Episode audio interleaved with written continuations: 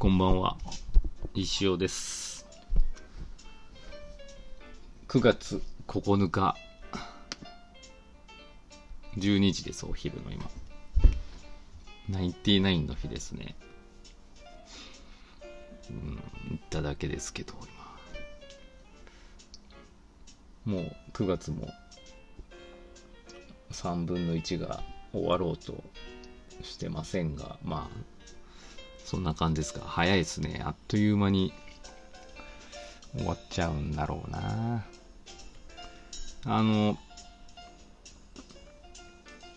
昨日も言いましたけど、私の6冊目となる本を入稿いたしまして、ちょっと今ホッとしてるんですけど、まだあの、その、今回初めて使う印刷、印刷、印刷会社を利用しておりまして、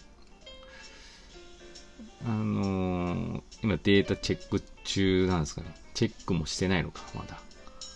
データは受領しましたよのステータスまでは言ってるんですけど、まあ不備があるのかどうかのチェックはまだされてない感じで、まあ、うまくいってくれてるといいなと思ってます。とはいう、というものはですね、と、という、と、あの、いや、去年、スタンディンっていう漫画をまた別の印刷会社で頼んだんですけど、結果的には私のミスっちゃミスなんですけど、まあでも、どうなんやろうっていう感じで、スタンディンあの右ページ、左ページがずれてたんですよね。ずれてるっていうか、漫画は普通に読めるんですけど、こちらとして例えば右ページにこっちの絵が入ってる予定だったのに左ページにずれちゃって、だから一個ずつずれていくっていうか、まああの、不幸中の幸い見開きにページをドンと使った絵はなかったので、特に被害はなかったんですけど、もしやってたら、ね、左ページに半分あって、右、ね、ページめくって次のページに残り半分あるみたいなね、変な漫画になってたんで、まあ、今回もですね、そういうミスがないといいなと思いますが、今回は、あの、さすがに、まあ、文字だけのそれ言っちゃダメだったかな。まあいいや。えっと、まあ今回は多分大丈夫だと思います。そういう感じで、今まあとりあえず入校が終わってホッとしてる段階ですね。なので、一緒にお仕事を頼むのは今がチャンスです。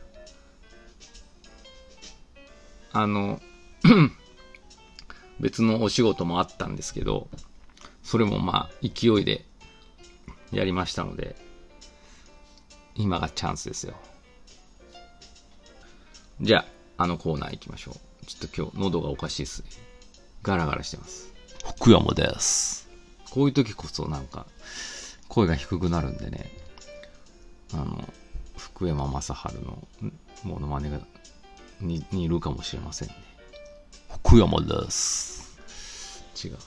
まあいいや。先生、こんにちは。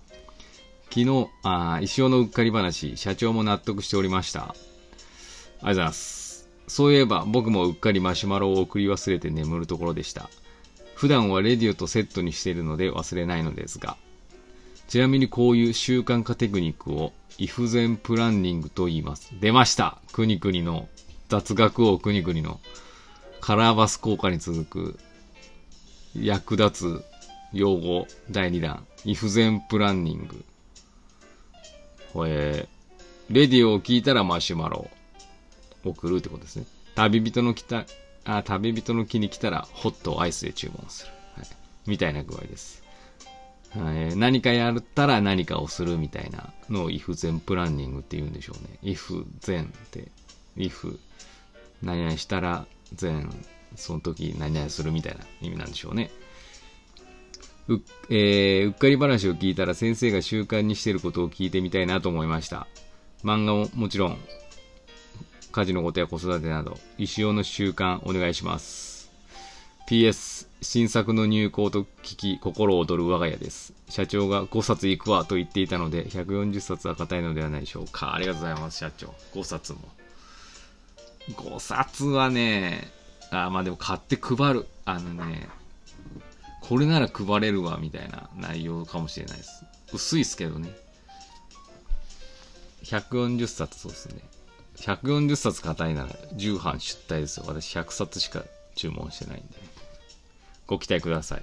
ということで、あの、石尾の習慣は何かっていう、くにくにからのリクエストですけど、習慣ですか？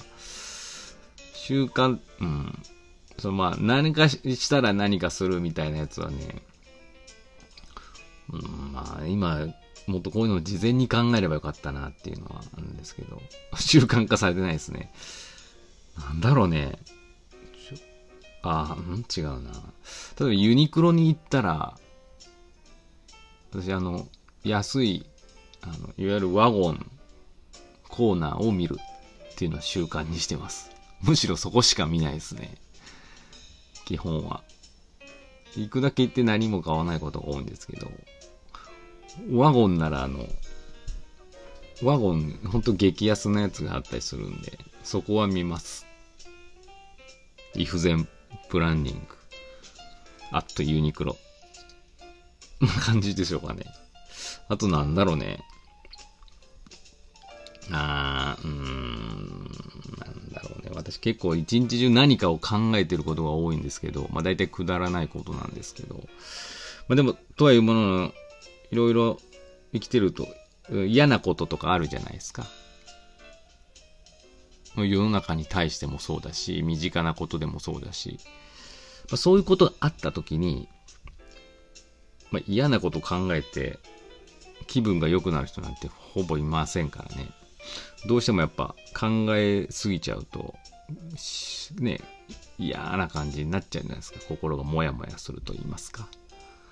なんで、まあなんか嫌だなーとか、うわーっていうことがあった時に、まあそれを、うん、まあ、しゃあないって考えたり、なんかまあ、ポジティブなことに変換したりするという習慣は、なんか身についてるのかもしれないですね。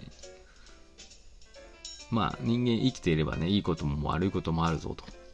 そういう感じで、まあ、ね、嫌なこと、嫌かもしれんけど、まあ、ね、人生、長い人生で考えれば、一瞬、だぞ、みたいなね。まあ、そうやって、まあ、うまく嫌なことから逃げてるって感じですかね。そう逃げる、自分なりのなんか、方法というか、があるのかもしれません。まあ、それは習慣なんだろうね。だって本当にさ、嫌なことがあったら嫌じゃないですか。ねあ、例えば私、あの、小学生の頃、2年生から6年生まで剣道を習ってたんですよ。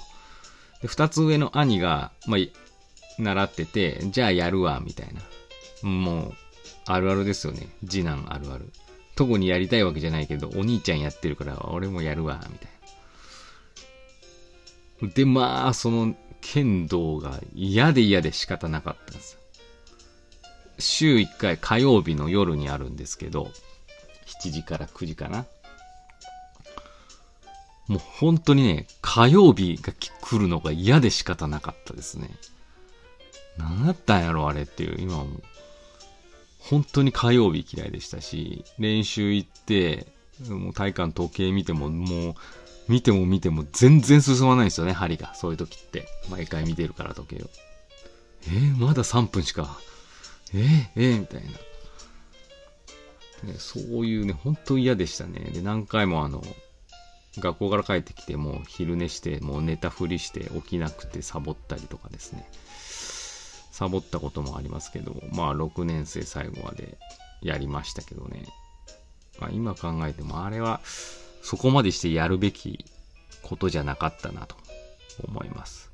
だから中学校入った時に、うーわ、もう剣道なくなると思った時に、本当非常に嬉しかったです。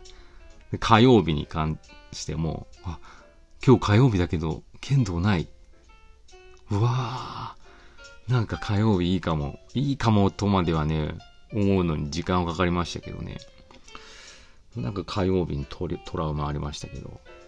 だそういうことが、すごい嫌なことがあったんで、まあ大人になってもまあなんかこう嫌なこととかあったりするんですけど、ま、極力ね、もう、もうしゃあねえみたいな。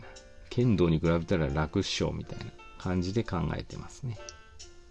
それがまあ、そういう考え方をすると、それが習慣化されて、まあなんか、嫌なことがあっても、割とこう、すぐに、うん、心の奥深くまで行く前にストップすることができる。